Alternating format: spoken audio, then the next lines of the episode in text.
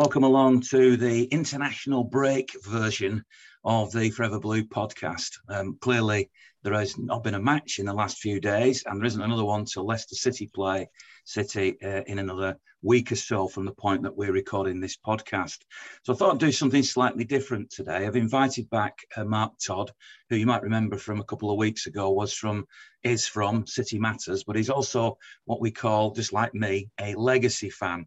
In other words, somebody who's been going for years and years and years, uh, home and away, um, just just obsessed about the football club and, and passionate beyond beyond then. Now, the City Matters bit I only mentioned so that you know, uh, if Mark wants to bring that in, he can. It's not really particularly relevant, I suppose, to, to this particular conversation. But at the other end of the age spectrum, to balance this, We've got Harlan, who is in his 20s. How old are you, uh, Harlan? Just remind 28, us. 28. 28. 28 so, you, I know that you've said in podcasts before that you had just the sort of end of when City were, shall we say, ordinary before became this global brand, etc. So you have a mm-hmm. little bit of knowledge. So I'm sure you can give us a balance of what you remember from the past, what your granddad's told you, and all the rest of it, and how it is now. So um, should be an interesting debate. You'll also hear from Andy Morrison in this podcast. Uh, Andy, of course, was the captain of the team that won the 99 playoff final with City down to their lowest ebb. I spent some time with him yesterday and recorded an interview with him, which we'll hear a little bit later on. Um, a big shout out, of course, to charleslewis.co.uk, Chartered Mortgage Advisors, who are the sponsors of the podcast. Uh, without them, there might not be a podcast. So thanks very much to them. Really, really appreciate it. If you want to look at their website, charleslewis.co.uk, uh, just do that. And there's a telephone number on there. They're based in the Bury area and they do all sorts of stuff to do with buying and selling of houses, mortgages, and, and advice. So give them a call if you if you like and mention Forever Blue and tell them that, that you've heard about them here, and uh, I'm sure that they will help you. Really friendly bunch and, and really professional as well. So thanks to them. Yeah. Right, where do we start? Do we start off the field? Do we start on the field? Let's start on the field. Um, the club that you started watching when you first went to a match, Mark, what, what was sort of that team and who was the manager and how did it begin for you? Well, th- this is the thing, you see. Old gits like me go on about, oh, these young people in 28, they don't realize how difficult it was watching City home and away when they were garbage. When I was first started watching them, we were the best team in the country to start with. So glory hunter then. Glory hunter, totally. In fact, I'm more of a glory hunter than people think because I'm from Salford. So I should have supported, you know, geography tells me I should have supported the dark side, really. But uh, we're the awkward brigade in our part of the family. So my dad supported City, and so did I and my brother, and all that kind of stuff. Uh, but my extended family is all from Salford, and they're complete and utter uh, lunatic Reds. So, but when I when I first started getting interested in football, um, the late '60s, of course, our team was, and especially around 1970, our team was better than theirs. So it was kind of easy uh, in those days. A kid, you know, like six, seven years old, to support City. We had great players like Bell, Lee Summerbee, Neil Young, who should never be forgotten in that uh, in that little gang. Um, and I absolutely love the players, love the team. Thought we were the best things in sliced bread. So it was kind of easy to be a City fan when I first started. My first game was when I was um, a youngster. I went to in 1970. I went to the European Cup Winners' Cup tie at home to uh, Academica Coimbra. So it was all very exciting and uh, exotic. And that team played all in black. They had a black. I remember them having, you know, it's under the lights, green pitch that everyone always remembers when they 1st mm-hmm. go to a game, and they all played in black. And I was completely confused. Thought referees were the only people that allowed to wear black. But yeah, so I was I was obsessed from a very early age, uh, and it was a complete shock to me in the eighties when we became garbage. what about you, Harlan? I mean, what's your what, what was the sort of team that you started watching when you, you first were allowed to 10 games? Well, uh, the first time I attended a game at the Etihad was 2004, and it was my birthday. It was the 1st of November 2004. Uh, we played Norwich at home, drew one all. Um, oh, Willo Flood scored. Norwich, hey? That's Bloody the one, great. yeah. Yeah, Willo Flood scored the goal for us. Uh, I've mentioned this on the podcast in the past. Good luck. Um, he's hit a volley. Um, into the floor. It's bounced up. It's gone yeah. past Robert Green. Remember and that? hit the back of the net. And um, obviously, it's the best thing I've ever seen at that point. I've been to I've been to Boundary Park and watched Oldham under under um, you know Iain Dowie before that at, Boundary Park. I've been and watched people like Gary Kelly in the sticks and um, you know uh, David Eyres and John Eyre and um, I've probably seen without knowing I've probably seen the back end of Andy Ritchie's career at Oldham as well. So I've been in a football stadium before, but this this was my club. This was City. Um, this was very different for me and I'd been a City fan through the, the whole of the 02 03 season. Of course, I'll, I'll never forget waking up and watching the. Uh, this is a funny story. This I'll never forget waking up and watching the Premiership on ITV at half past eight on a Sunday morning. Yeah. Um, not quite understanding when we actually played games because it was only eight, eight or nine that season.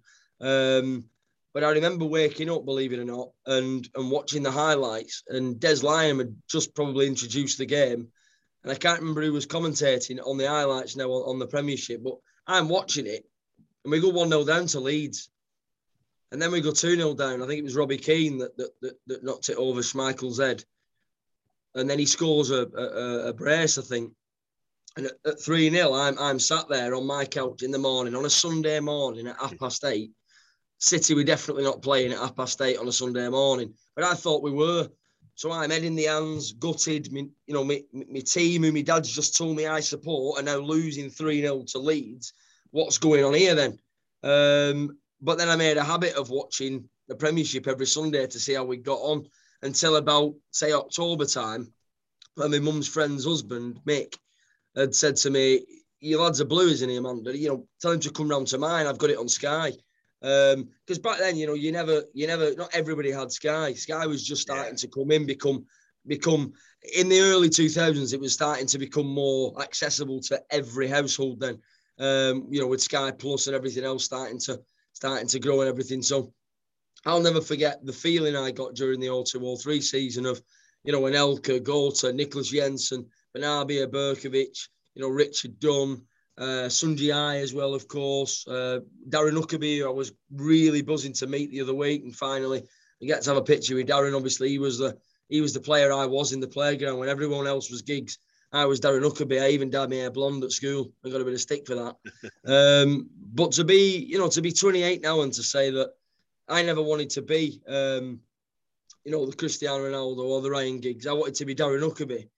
It, it kind of makes me makes me quite quite proud. And people people forget the football we played under Keegan in the first Oh, season. I fully remember in 0203 was Yeah. absolutely phenomenal. Absolutely one right. Of the, one of the one, D- you know, one of the one of my favorite DVDs of all time to watch when I'm when I'm not doing anything is is good to be back.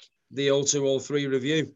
Yeah. Um, and I'm not lying to you. I could sit there and watch it all day. Um, the three-one win against United, uh, um, um, uh, you know, at Maine Road. Uh, some of the football we played, some of the dribbles. Wright-Phillips went on.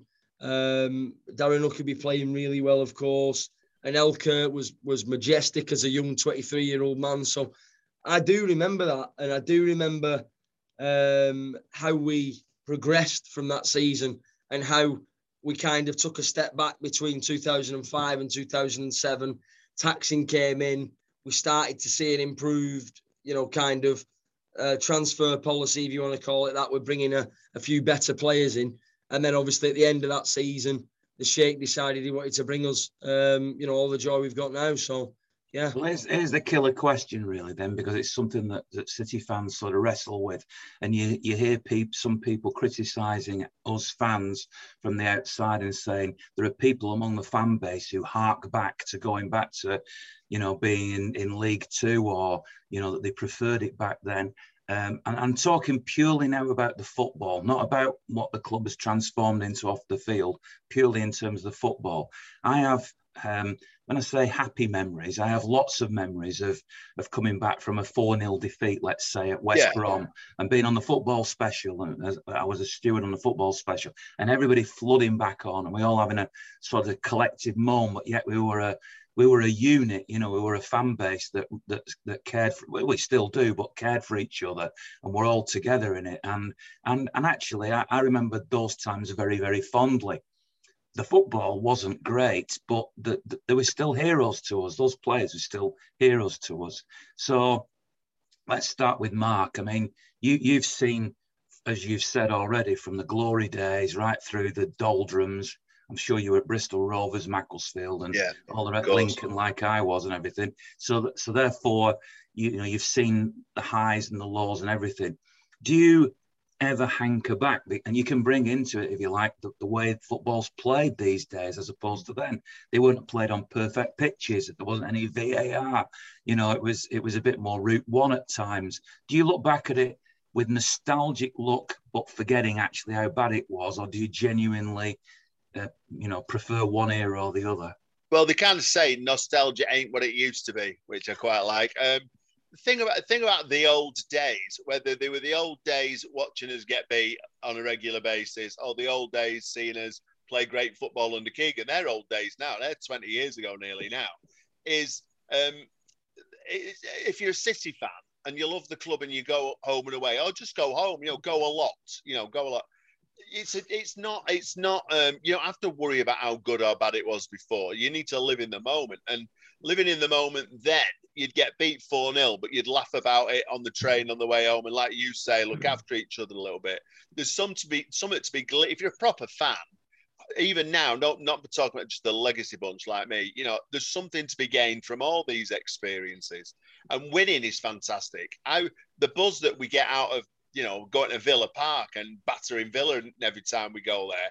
That's as that's that's another thing that we're allowed to enjoy. But I but going back to when we weren't so good, yeah, I, you know we used to say what a great day out except for the football. You know we used to also you know all that kind of thing. I remember there's a story about this when um, there was a load of people, a load of lads that went to London for a match. And they got down on the train. They arrived at Euston, went in the pub just outside. It's called the George or something, but the pub that's just outside Euston. And uh, gets to two o'clock and still drinking and having a right laugh in there. Gets to half past two, and my mate's thinking it's half past two. We're going to have to get a move on here, aren't we? And um, he said, "Well, are we not going to this game? We're not going to this game." And it gets to five to three, and they're still in the pub. And he says, "Are we not going to this game?" And they all looked at him and went, "You football mad, you?" And I think that sums it up. You know, we used to go despite the football to see the people that we always see, and I still do it now. Just because, just because we're a good team, I still go with. I still go with the same people I've gone with for twenty years. We still have very similar laughs about this, that, and the other. That player, this player, what people have got up to. So yeah, I enjoyed it then and enjoy it now, and I, and I don't hark back as in I wish it was like it used to be. It was great then, and it's moved on, and it's great now. And if they stopped being, if we stop being wealthy, and if we stop being brilliant at football, I'd still go and I'd still enjoy it. Yeah, do you ever look though, Mark, and think football today? And obviously, my job's just in this is just to play devil's advocate and Yeah, ask yeah. another question. Um, we, we, we now play on perfect pitches, Yeah, uh, and obviously the weather can't be controlled. But No. even then, you know, the, the, the, it's like playing on a snooker table. The players generally aren't involved in a lot of physicality. It's it's, Yeah. it's pretty much non-contact. Do you look back on the game as it was? And this is a difficult question to answer because it's so long ago and Mm. prefer the more physical, the more varied way. I mean, losing at Halifax in the FA Cup was an, no, no. no, because I, I've I mean, we used to enjoy the crunching tackles. There's nothing wrong with that either. But if you watch old matches on the telly, you can't tell me it's better to watch than the stuff that City are playing right now. Now, not everybody plays like City, but nearly everybody tries to these days. And so you're right, the game's changed, and it does. You know, people play out about pitches are much better. Um, I'm talking about the top level. Don't forget, it changes further down the pyramid you go. We shouldn't always talk about the top level and call it football. Football's miles bigger than that, right? You know, all the way down. Uh, and I've got a lot of respect for the game all the way down. I've been, I go and watch other teams when I can. But I actually love the stuff we watch. And I'll tell you what I like. I like those moments in the stadium when City are playing and we're winning maybe a couple of goals, two or three nil, and everyone's just watching the football. There isn't a lot of singing going on. There is a lot of atmosphere. People really are concentrating on the football, and someone will start singing. I feel like saying, "Will you shut up? I'm trying to watch the football here," and it's that good to watch. It's mesmerising, and we're kind of lucky to have had a team that's like that for quite some time, and mo- and not just under Pep. You know, going back even to Mancini, some of the football we play for the last whatever it is 13 14 years has been astonishing and it's great to watch so the actual spectacle of the game uh, and of course now stadia especially at the top level are so good you get a perfect view in every seat i'm I enjoy that. I I enjoy that part of it, and and I enjoyed the old stuff where you could hardly see a thing, and it was a bit more, you know, blood blood and thunder football. But yeah, going to the game is what it's all about. And I always say this to, to red friends I've got, they don't go. You know, if it was the point, it's about going. You know, I always say, do you go? You know, that's the question, isn't it? And most City fans I know go. You know, even if they can't go to every game for various family or money reasons, they go to plenty of games in a season.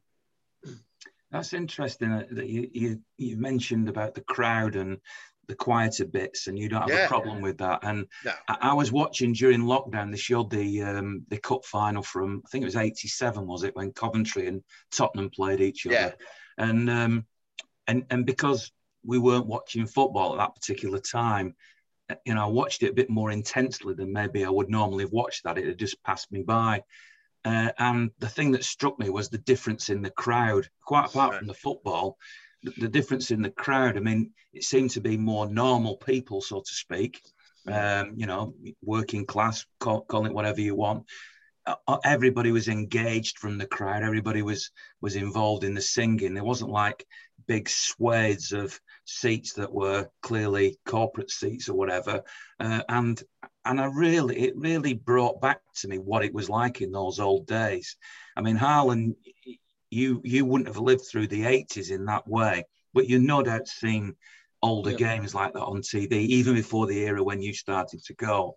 Um, is that something you got a view on in terms of, you know, the way that the, the game is changing, the crowd as well as on the pitch?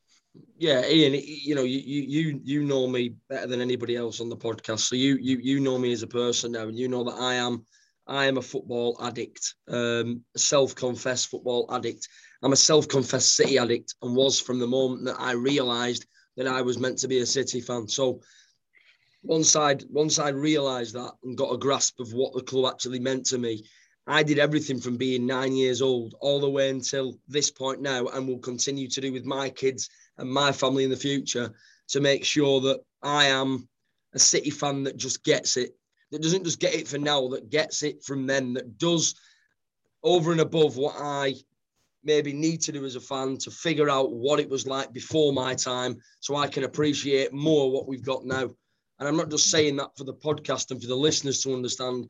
I'm saying that because that's what I absolutely feel that you've got a duty as a blue You've got a duty as a blue, you've got a duty as a Bolton fan, you've got a duty as a, as a fan of a club that have been through turmoil in the past that have now arrived at a better standpoint in your club's history yeah. to understand how you got there, what it was like before, so you can fully appreciate where you are now. So I, I completely get City back then and I get us now. And I also get the fans back then and I get us now. And, you know, not a lot of younger fans now that are past, you know, my my 93 you know to, to 2002 era of getting to become a city fan will maybe ever say this to you know going forward because we don't know how long this is going to last. God you know hopefully it lasts forever uh, the, the football the Sheikh and everything. But but if i could have two takes at life and you could pick a couple of things that you'd like to experience and that you'd like to do one of the things i'd like to do would be to experience that pre pre 2002 3 season um, but as a as a 28 year old now, and then be able to do. I mean, you've been and watched Back to the Future lately. Um, with of course. I'd like to have experienced that. Been Marty McFly, gone back to Maine Road in the late, you know, the late 80s, 90s. Experienced the pre Harlem Fallon era of City, and then be able to see what I see now. But I feel like I've done what I needed to do to get a feel for what it was like and unfortunately, life isn't back to the future, so I won't be able to experience that for myself. But I do, I do believe that, and not to offend anyone that was there, because he's he's talking crap. This lad, he, he doesn't, he doesn't, you know, he doesn't get it. I do believe me. I, I do understand the club from from top to bottom. So I think so. This gentleman, yeah, this you are absolutely no different to any of the died in the walls that were there in the 80s and 90s just listening to you speak because that's it you understand. That's exactly what it's all about. It's all about get, being totally committed to being a city fan and it's almost like spreading the word spreading the gospel. I'm still doing it now. On our street there's a there's a family that we get on with very well a few doors down. I know that they've got a young son he's like just going to a big school this year. He's into football and chosen his team.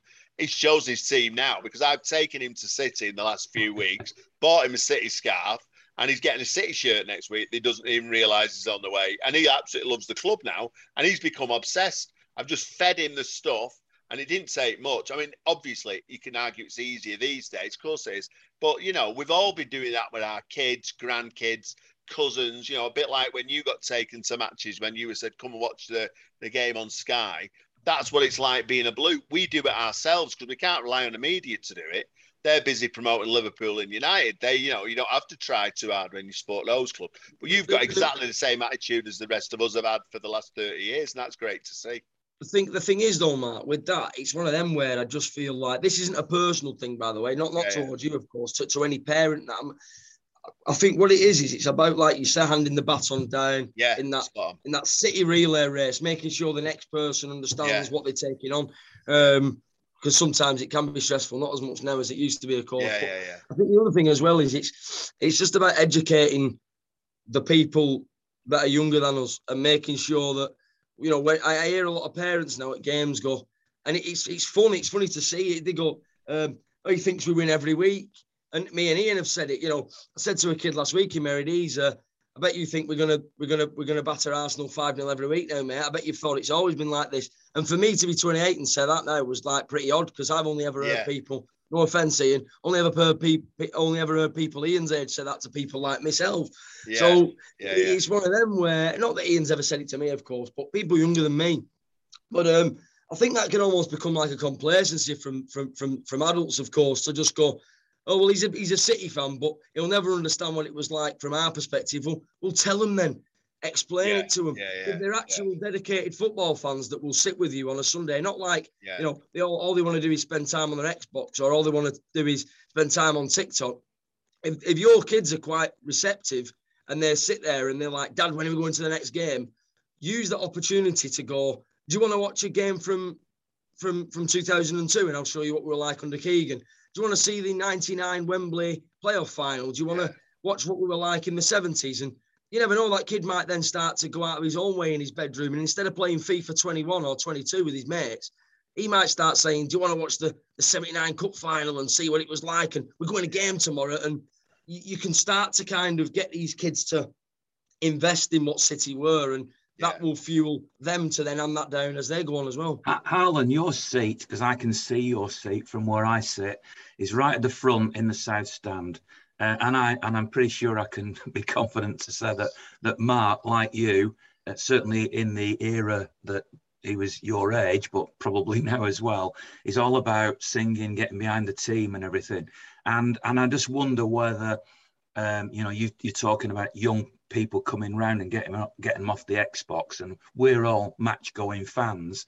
Uh, do you think that the the way football is watched by not just City fans but generally fans now lends itself to wanting kids to, to, to allowing kids to go along and express themselves and be noisy and vociferous. Because you know we've got stewards now or I know there's a safe standing area now with the barriers etc but you know sit down please don't make too much noise. That would have never happened in the the era of the 70s the 80s the 60s whatever. We're in a different still, era yeah, you still get the the, the the vociferous side of it definitely still exists. You go to away games and they're singing their heads off in the bar beforehand, like they did at Tottenham. Made a right racket there. It was great, uh, and made a racket in the ground as well. By the way, our support away from home is fantastic in terms of getting behind the team. Um, I actually think you know all clubs are very different. You know, we have the same people turning up week in week out. We're almost like we're a small, hardy bunch of City fans who go to the games at home. And that's why we end up with some empty seats for some games because we go to all of them. And suddenly there's 61 games a season to go to. It used to be 40 odd at best. So suddenly you've got to find money and time and effort and everything mm. else for an extra 20 games because the team's so good. And I don't think the fan base has grown that much. I really don't. I think it's still the same sad old people like me and our friends and family going down to Harley. You know, the next generation is what I mean. And I actually, what I love about it is, and it's, I'm taking it slightly different way, but when you hear older City fans, and maybe even some young ones, when you hear some City fans say, oh, it's going to go the way where it's going to be day trippers and that kind of thing.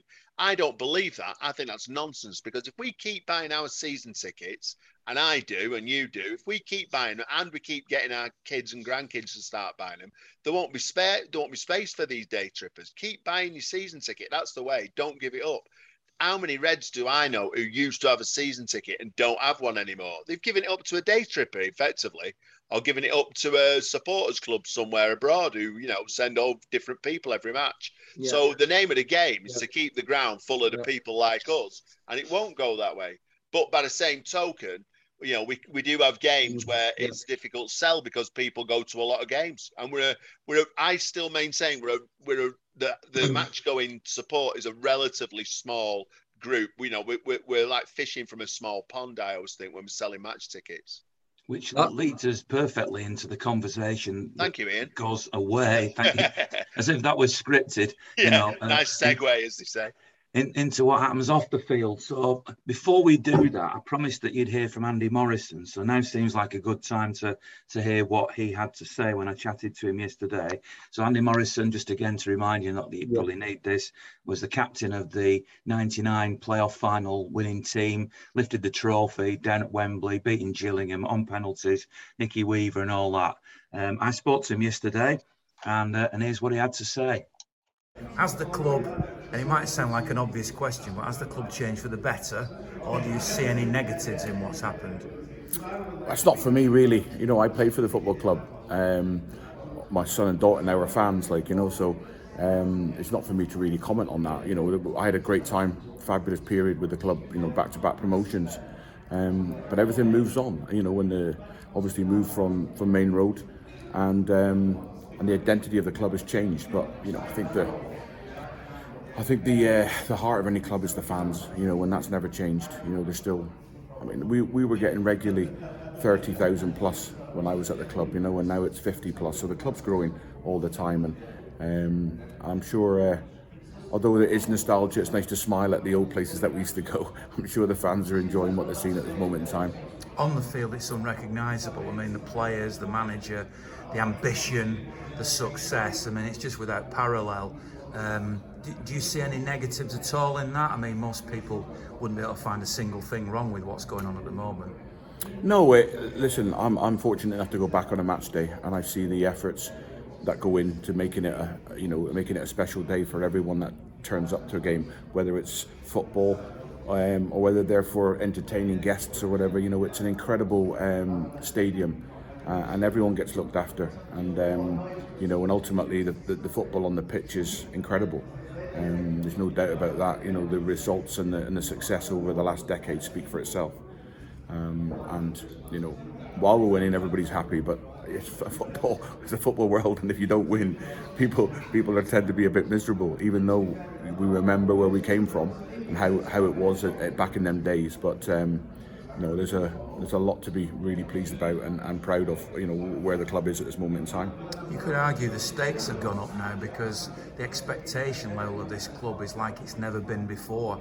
And although you said, you know, if City don't win, you know, then people are unhappy.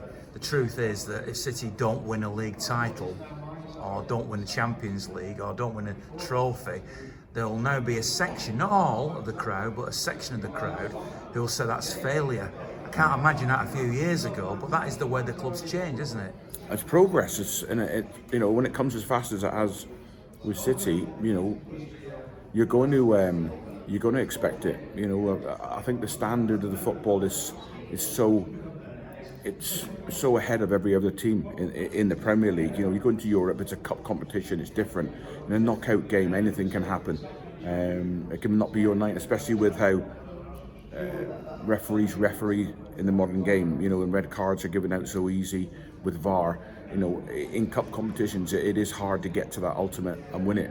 But um, in the league, I think you know the, the, team have been untouchable. You know, it was title, second title. You know, and um, it's been an incredible period. And uh, I don't think anybody anybody could have ever imagined just where we are at this moment in time. And, and like you said, you know, like I said, the expectations are so great now but that comes with success, and the, the, the bar's been set so high now to keep going past that. You know, when we when we got the hundred points and we did the treble, and you know, it's like, how do you beat that? You can't. You just keep being the best you can be. You keep looking to improve. You look for little areas that you can master again to keep going further. Because, like I say, that season, apart from the Champions League with 100 points, was incredible. And again, you know, to try and set the bar again after that, it's it's very difficult. Do you take, do you take that the fans have changed? I mean, there is a, a core of fans like me, my generation, who look back fondly at, at your era and other eras. I go back to Bell Summerbee, but there's a new generation now. Some might call them glory hunters who come along because of the modern success. And I just feel as if sometimes there's a little bit of split between two different sets of fans in our fan base. Do you detect that at all? I can't say I'm aware of it. Listen, if, if all you've known is success, then that's that's what you expect. And, uh, and when you fall below that, you know it's hard to. If you weren't there in the tough times and you hadn't seen that period, then um, it's hard to reflect back to that and just you know realize how fortunate we are to have the club, have the owner, have the man, uh, the manager, the players. Um, that's part and parcel of football. You know, a new generation comes along, um, and they don't know the history completely of how tough things were. You know, only only two or three decades ago, how just how difficult it was. But um, no, that's that's part of a club that's growing fast. You know, you're going to get that. You're going to get new people come along um, continually as the success comes, and you know, and if that's what all they've seen, then they're going to expect it again. And every year, you know, having to, to match that's very difficult. Off the field, when you first joined City, they were a very, very different club. I don't know how you were treated as a player, how your how you came to the club and what that was like. I suspect it's very different now, and obviously now they're catering for a worldwide audience. Um, one of the fears I had as a City fan was that if the club became mega successful as it has, we would change and we would be a club that was more about making money and more about, you know, just an obsession with winning rather than the family club it was in your role as an ambassador and, and as an ex-player, do you do you see a difference in, in that regard? Is, is it is it a good thing, bad thing, or? I don't know. Like like I say, I, I don't see any difference. Um, I like I had a great period, fantastic period with the club. Like I said, with back-to-back promotions, and the club has grown ever since. And you can't stand in the way of progress. You can't stand still, um, because everybody is investing. Everybody is growing. They've seen, the, like you just mentioned, it being a you know a worldwide audience. But there's so many clubs in in the, in the Premier League that are that way, and you know we have to stay with it. We've got to keep raising the bar. Got to keep matching the ambitions and the the investment of of every other club, because um, if you're not, you'll get left behind, and that's the world we live in at the moment. Just to finish, I just wonder if there's anything you can give us as an example of what the club was like in your day you know the fact that it's very different from now where it's ultra professional as a player or when you first arrived at the club is there anything you can remember that would probably I think I think probably the difference is it was we were more accessible to the fans you know. I, we'd always wait in the players bar after a game if the result wasn't great because we'd have to walk through the car park to get to our cars. And to do that you'd have to walk through thousands of city fans and you know it was great when you won you'd be out there straight away. But when uh, you know we, we didn't lose a lot. But um, if we drew a game where the performance wasn't great, we'd hang around in the bar and you'd be peeking out the door and one of the um, security men on the, in front would say, "It's clear now, you can go." So you'd race for your car because you didn't want to, you know, bump into anyone to have to explain yourself. Um, and now it's it's slightly different now. So that's Andy Morrison uh, giving us his views, um, and and obviously Harlan and Mark are still here listening to that, and we'll get their views on it in a second. Uh, and it'd be interesting to pick up as well now that we're the other side of, of that interview with where Mark was in terms of if City fill the stadium with fans who are, you know, City fat proper City fans, shall we call them that?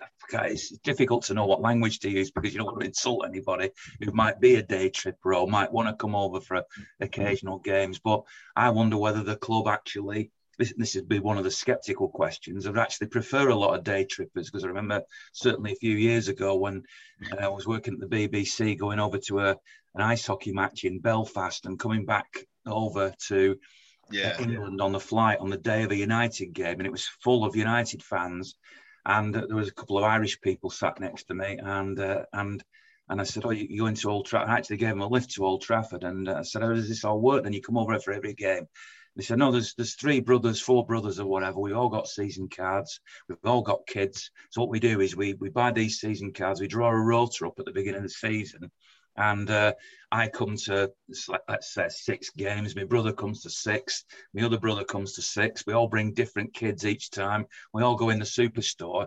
And I thought at that time, I thought that's perfect for United, isn't it? They get a completely new audience all the time, and yet the season ticket holders and they're all going and buying loads of gear. It's absolute perfection. If that's the direction City are going in, then we have a different audience, don't we? So I'll throw that in as a little story. You've heard Andy Morrison, Mark. Ian, you got. I'm dying to get in. For that to happen, or to stop that happening, we stand firm. We go to games. You renew your season ticket the season under Stuart Pearce, when bless him, Stuart Pearce, everyone likes Stuart Pearce. I get the impression. I love him. I think he's great. I met him a couple of times talking about accessibility. He came to the disabled supporters branch. He was ace. Um, but under the, the football, then is the exact opposite of what Harlan's talking about. How great the football was the years before under Keegan. It was dreadful. So I can't remember how few goals was it, Ian, at home? Thirteen. Ten. Something? Ten. 10 was it? Blooming it was worse than I thought. But honestly, I went into the Jolly Angler, our regular afterwards, and we all sat there like, you know, no one spoke for 10 minutes. We hadn't got relegated for crying out loud. This was, but the football was so bad. And eventually it was a bit like, um, it was a bit like that moment where you, um, where you have to decide. And uh, somebody went, I'm renewing. Then somebody went, I'm renewing. And then somebody went, I'm, re-. and eventually we all said we're renewing. But some people were thinking they're not doing because it was so bad. And if you keep going, you keep renewing, we keep filling that stadium. And I'm not talking about old fellas. I'm talking about our our proper big city fans like Harlan, yeah, people yeah. who love the club, don't matter how old you are. Because when you know, if you've got a ch- if you've got a son, when you shuffle off this mortal coil, it goes down to him or your daughter or your best mate or your neighbour's yeah. son or whatever daughter, whatever it might be. Keep going. If we keep going, we'll stay with the club. And actually, what I loved about that interview is I think Andy totally gets it how brilliant is it that a footballer, not a fan, a footballer comes out and speaks just like our support? He does get it. After I'll just go one more minute here, Alan. Basically, after the game last week, uh, when we just battered Arsenal, I hung about at the ground, which I never do. I always shoot straight off. Always leave after the game finishes, obviously, but always shoot straight. I had a bit of an hang about. And basically, every two minutes, there was people going past me. Hi, Mark. You're all right, Mark? I knew loads of people in the crowd, and a lot of them I've known. I probably don't even know their names. I just know who they are, just know the faces. And it's still like that, sitting. If we keep going to the home games, keep renewing, keep passing the baton, as Alan so quite rightly said, we'll never become the club that United's become. And I wouldn't want to. They all hate each other. The people who go all the time hate the day trippers. The, the day trippers hate them. They hate Cockney Reds, they all hate each other. We're a big blue family, and I couldn't care less if you come from Singapore or Salford. If you're a City fan, you're all right by me. Well said. Well said. Alan, come on, you, you represent the young young fans. Uh, how's yeah. the club off the field performing for you now, and what direction is the fan base going in? Well, I think just just just one thing before I crack on with that, Ian, is is something relating to that, and that is that where I sit, there's a real mixture of of people similar age to yourself, uh, you know, 40s, 30s, people my age going up towards 30, and obviously those people that have brought their kids. So we've got a decent mixture in 118, 117, 116, and 115. And it's obviously the away fans, and there's where Paul sits in your 113, 112, 111. Um, um, the South Stand's a lively place to be. It, it suits me to a T because it gives me the chance to do what I couldn't do in lockdown, which was release. Um, I'm not an aggressive fan. I don't swear all the time. I'm not, you know, brash and rude and everything. I spend a lot of the time from where I sit, believe it or not, very low down, studying the game, watching the game, looking at the movement, admiring the football, like Mark said. But I do get involved in the singing. I do, you know, get involved in, um, you know, the the the aggressive moments of the game at times when the tensions are high.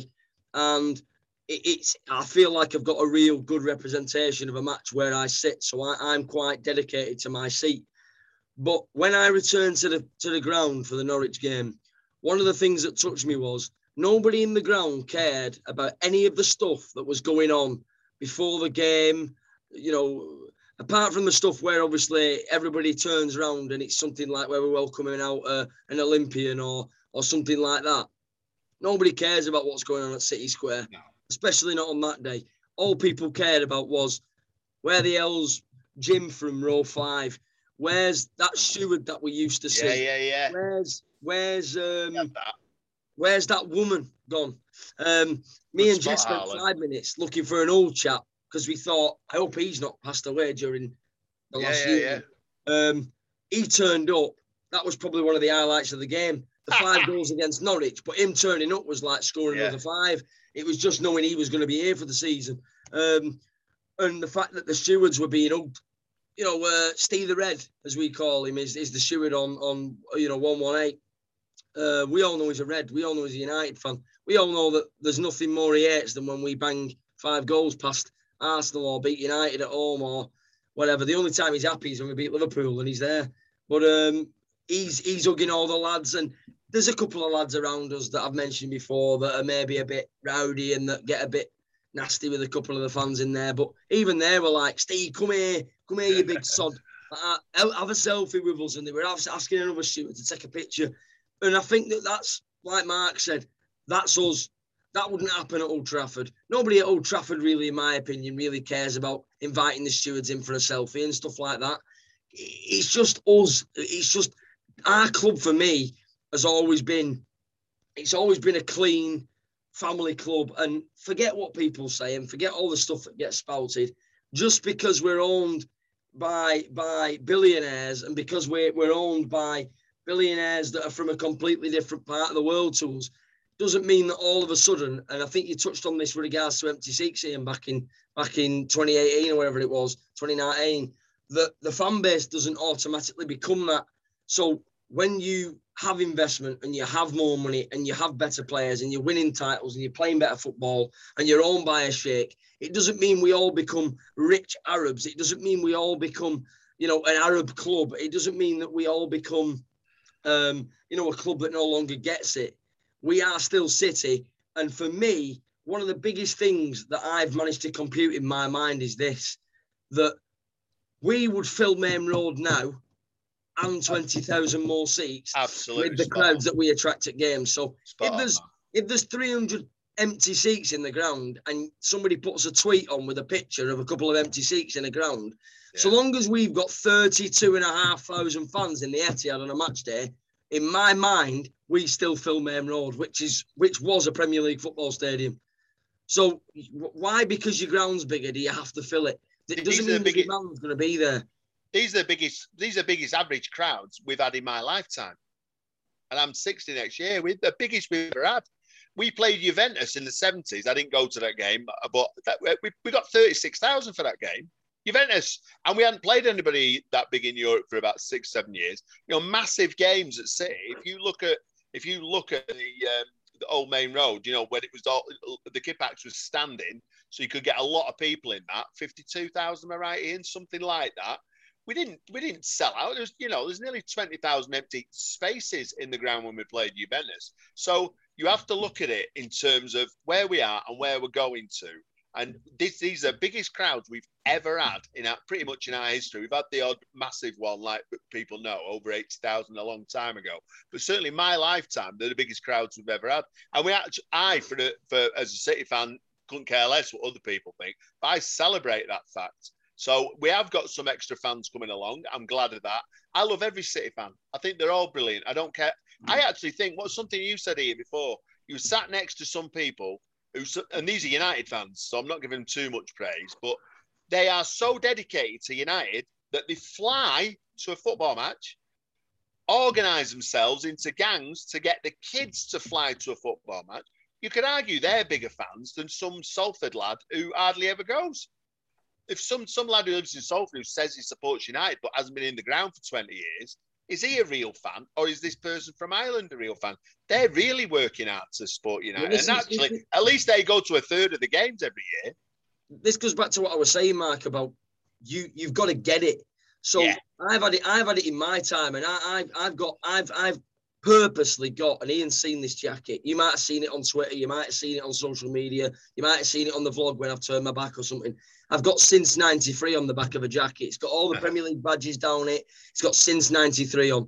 And there was one day I was at university in Bolton and I had a Liverpool fan giving me jit. Uh, bet you didn't have that scarf around your neck before the shirt came along, did you? And I, I, luckily that day I had this jacket on. And I just said, you know what? I'm not even going to give you a response other than this. And I turned around and I just said, just read the back of that coat, pal. Have a great day. and, and the reason why I've got that is because that states that I've been a City fan since 93. Now, I didn't grasp what City meant to me till about 02. So that's obviously nine years after. Yeah. But I've, I've always been a blue because my dad and my granddad have always been blues. And I just knew that watching Latics, knowing that my dad and my granddad had watched a lot more football than me, didn't feel like it was my club. I knew there was another club. I knew there was, I don't know, just in the heart of hearts, I just knew that there was a, and then when I was passing the Pennine Way in Oldham in 2001, I remember listening to Ian on the radio and my dad saying, City are winning. I said, Are they? He said, Yeah, we're winning. You're a City fan. And I says, Am I? And he said, You are. You're a City fan. And I said, Yeah, but Dad, you went to Boundary Park, didn't you? We're Oldham fans, aren't we? No, we're Blues. We're City fans. From that moment on, I've tried to pass that down. Well, let me let me bring in a different element to this because I know there are a lot of people in America, in in India, in Australia who listen to this podcast, and thanks very much for all those people who do listen. And they're not able to attend games every every week, or even more than occasionally. And obviously, coming out of this pandemic, they're not even sure when they can next go. I mean, I, have spoken on the podcast before, and hopefully on, again in the future, with uh, Doug Hurley, Colonel Doug Hurley, who is an astronaut, who's um, a City fan, and he admits that he came along uh, to being a blue when the Aguero goal came along, and there are lots of fans like that. And whilst Mark and I and you, Harlan, to a lesser extent, purely because of your age, are, are obsessive match-going fans who've gone home and away and dedicated their lives to it. How do we feel? Generally about uh, uh, you know, if I if I was representing those fans now, and I can hear the voices in my head saying, "Represent us," say this, you know, we get up in California, they'd say, yeah, at absolutely. four o'clock in the morning and go along to our yeah. local uh, our local pub. We're as big a City fans as you, just because we don't actually attend a game. You know, that's what we do. Um, they're just as valued, aren't they? Well, they they bring something different to the party. It's not better or worse, I don't think. So I don't think I'm more. I'm a better setter, better City fan than they are. Particularly, they're supporting the club in the way they do. And I have to say, if we didn't have some interesting history, which we've always had, actually, you know, maybe they maybe they wouldn't. If the Aguero goal hadn't been scored, if it had hit the post, maybe that Colonel wouldn't be a City fan right now. But you go back to um, when I was young, you know, maybe some people say, oh, first uh, cup final ever watched was 69 when City won it.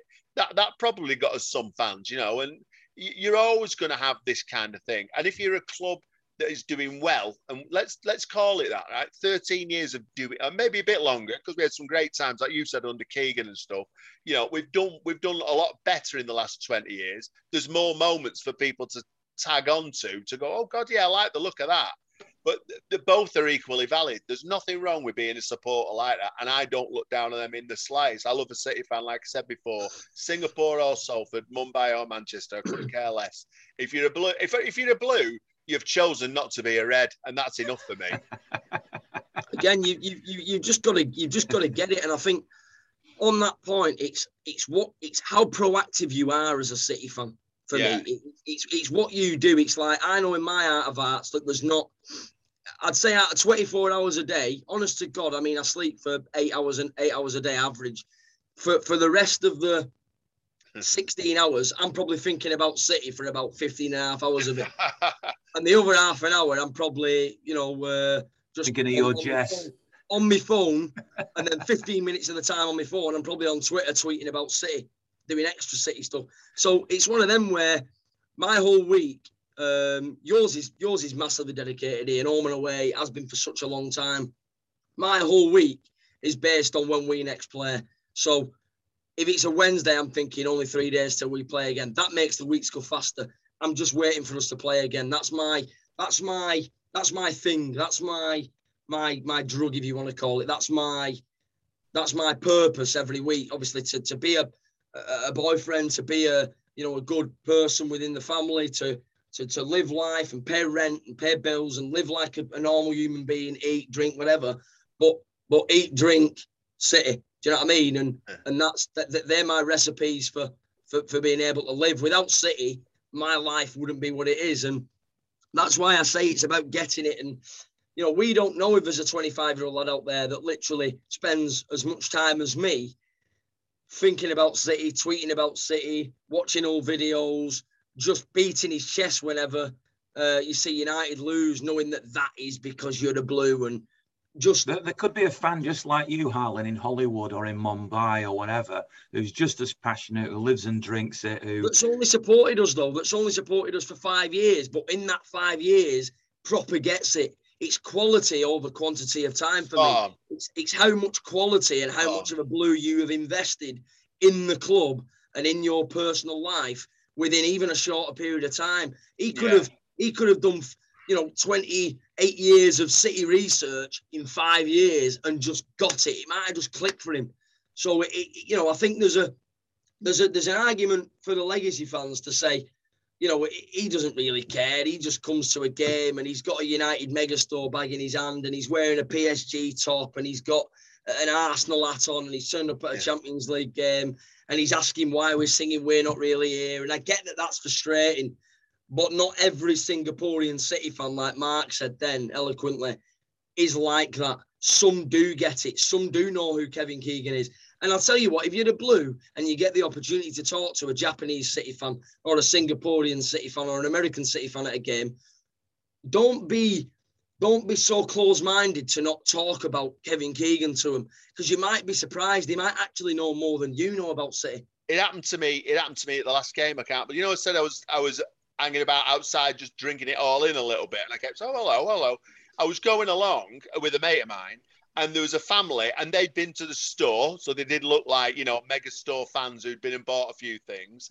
Um, and they i thought they were chinese and they were trying to take a they were taking photos of each other in front of a big city badge that's near the metrolink uh, entrance. And Matt, i said go and i said to my mate go and help them take a picture together like you would like with anybody you know. So they got lined up and he took a picture. Of the whole three family it was a kid yeah. and mum and dad i think it was uh, in front. They were chuffed to bits they were getting a photo. And I said, Where are you from? Right? And they could have easily gone Wigan or something, couldn't they? You know, made me look a right fool.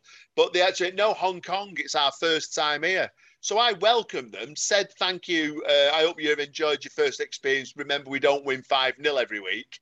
Uh, but those fans do exist. And I think that's, there's not, when I say there's nothing wrong with that, it's the opposite. It's brilliant that people want to support City. And I don't know if they were from Hong Kong on holiday here, or they've come especially for the game. I didn't ask the story, uh, but I welcome that. I think we we should welcome any new fans. That doesn't mean that means that we still need to keep going if we want to keep the club like we like it, with the core of 36,000 season ticket holders, probably from the city or from the UK, who go to all the games. There's plenty of room in that stadium, believe me, for these type of supporters to come and enjoy our club. What an absolutely um, uplifting and positive podcast this has been because I didn't know quite which way this was going to go. But just let me finish, and I don't mean this in a in a negative way per se. But are there any negatives at all about the way that the club has changed on or off the field for either of you? Uh, is it all fairly positive? I mean, I'll do a brief one. I'll do a brief on the Harlan finish if he wants, but I think um, it's only my opinion. I'm a bit of a City Matters type of guy. I think we are growing at such a pace that the club's infrastructure in terms of staff and all that kind of stuff we could do with it keeping up with this with the pace of change potentially.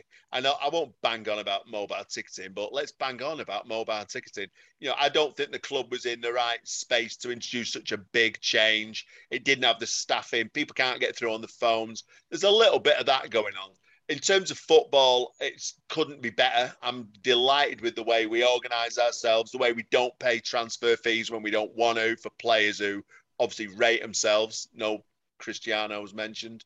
Um, I love the way we deal with that sort of thing. I think that um, you know the customer service side. It'd be nice to be treated as a customer a bit more, as well as a legacy fan. And it might be not that the club don't care, which a lot of City fans think. I hear it all the time. Oh, they don't care about the match going fan anymore. They don't care about the the older support or people like never mind older Harlan, who's been going for a long time. They don't care about us. I don't think it's that. I meet those people. I think they care I think that sometimes there's some growing pains. That's that's the way I'd see it. And uh, I hope City invest in that side of things. I'll be working hard to get them to. I'm no, no doubt about that. Um, yeah. What about you, um, Harlan? Any negatives for you? Yeah, I just think um, one thing for me is that I've been to a lot of different different football grounds and watched different teams. Obviously, one of the most enjoyable times with my granddad personally has obviously been going to city games in recent years when he's been able to come with me and me and my dad and all the people. But um, Boundary Park will always hold a special place in my heart. Um, Oldham Athletic, you know, are obviously a club that are close to, to my heart. Uh, love them to pieces, of course, but it's one of them where I've been to Boundary Park. I've seen over the last, you know, 25 years how how um, how they do things before a match and how it how it almost feels more natural before a game. I do believe that before our matches, it's become a bit of a pantomime. Um, yeah, I agree with that. Square, at City Square, it's almost like we're trying to cater for the for the new City fans more than we are for the legacy fans, and more more than for we are, um, you know, for fans like myself. Almost like we're trying to have this big club mentality of being an entertainment club rather than an actual football club where people are coming for the football. Um, you know, I, I get this. You know, I, I'm I'm I like nice food. I like nice cuisine, but all this gourmet menu and all that. I mean, we had a lovely chicken balti pie and brew at Lincoln on commentary the other week. That's what I want at a game. I don't want sauteed potatoes with mushrooms and chicken chicken chasseur before a City game. Not I love a chicken chasseur, unfortunately. I, I, I love it, but I not on a muffin though. Not on a muffin as they would up your way. Home. I love it at home, Mark, on a plate with a nice silver knife and fork. Don't want to be sat in the stand eating sauteed potatoes, etc. I think what that what's happened is we, we, we're trying to be too commercial in that sense. And one thing for me is I remember turning up at games as a, as a youngster at the Etihad even. So it's not like it was at Maine Road and it was never transferred over. We were yeah. still that club until a certain point in time. And it wasn't straight after the Sheikh had arrived, actually. It was around 2010, 2011, 2012 when we started to become uh, more commercial, I think. That during the during the during the, the build up to a game, fans aren't given the opportunity anymore to to sing to each other, to banter with other stands to build the atmosphere themselves because there's always music on, there's always adverts on, there's always Dsquared2 uh, commercial adverts on promoting clothing and promoting this, promoting that, and the other. All the stuff regarding, you know, uh, promoting local community projects, I'm all for because that's what we're about. And I get that sponsorship wise, we have to do so much within the ground. But there's can other stuff like. Alan, can I make a suggestion? Uh, when we obviously not on the podcast, but uh, offline, why don't you talk to me about that kind of thing, and I'll try and feed your just even yeah. your opinions to start with, and then we could turn that into another piece of work where we get some people's ideas. We might put a little focus group together. I shouldn't use that phrase, but a little group of City fans together, different stands, different ages, different ideas, and let's feed them to the club. I'll be the conduit for that, and I think that's a great. I think that'd be worth doing, bud just maybe like a, a, pre-match fan routine where maybe 10 minutes is allocated to giving the fans a, a chance top to, idea. to start some chants before the game or maybe there's a little idea. thing we could do where where we have like a stand competition between the fans just to maybe get a couple of the Maine Road things back and things I remember hearing about and seeing on, on TV um, little things like we have like a, you know a champion of the day where the south stand is the winner because they were the loudest and get the kids involved in the family stand. See if the family stand can beat the the actual prodigal son of the south stand in a in a chant competition. Um, maybe pass the chant around to see who forgets the lyrics of a chant. Hey, south stand, things like that. I don't know. Maybe it's just maybe some fans will say you're an idiot. What you're talking about? I just think we need to do more before the game that doesn't doesn't seem as forced if you want the, to call the it that. phrase that jumps out at me about the way City we've we've got too much money now. I mean that's I mean the, you know firework displays before kickoff and all that. You used to save that for like a once in a generation a firework display. Now they're banging them off the left, right, and centre, aren't they? The the problem I have with it all is it's formulaic. It's the same every time. Bloody hell, we are the champions. I know we've won the league a load of times lately, but I'm sick to death of hearing that. Come up with something else. And I actually think you're spot on. I actually think we can do a bit of mix and match here. We can do keep some of that stuff, and obviously some of it's commercial. You know, the Dsquared stuff are bound to be for commercial reasons. But I think giving ideas about what we can do on match day is a good thing to do, and we should give them those ideas. But Yeah. Well, all I can say is a big thank you to Andy Morrison, who contributed a little bit earlier on, to Mark Todd, to Harlan Fallon, and to you for listening and for subscribing and putting nice comments, contacting me on social media and saying how much you appreciate this sort of thing. Uh, uh, that means a lot to me, and thank you. And thanks very much to charleslouis.co.uk, who, of course, sponsor the podcast. Without them, there wouldn't be a podcast. Uh, obviously, there's no vlog. We will put a little bit of this up on YouTube as well at the chat, uh, but this is the only place you're going to hear the whole podcast, which is on uh, whatever your favourite platform is, or potentially SoundCloud, etc. There'll be a match day vlog back for the Leicester game. I'll be going down to uh, the Walker Stadium, or whatever it's called these days, because they change things all the time, don't King they? Power. King, right. Well. Filbert Street was what Filbert I remember. Street, then, there you go. Filbert Street. But anyway, I'll be wherever that ground is and whatever it's called these days, uh, going around and talking to people. So have a look at that on YouTube. Um, uh, thanks very much for your support and uh, and thanks very much for such passion from Mark and Harlan in this particular podcast. Really enjoyable to to be part of. Uh, I, I can just sit back and listen sometimes and, and let, let my great contributors uh, uh, enhance the debate. So that's it for this time. We'll be back again with another podcast next week. In the meantime, have a great week. And remember, it's always great to be a blue.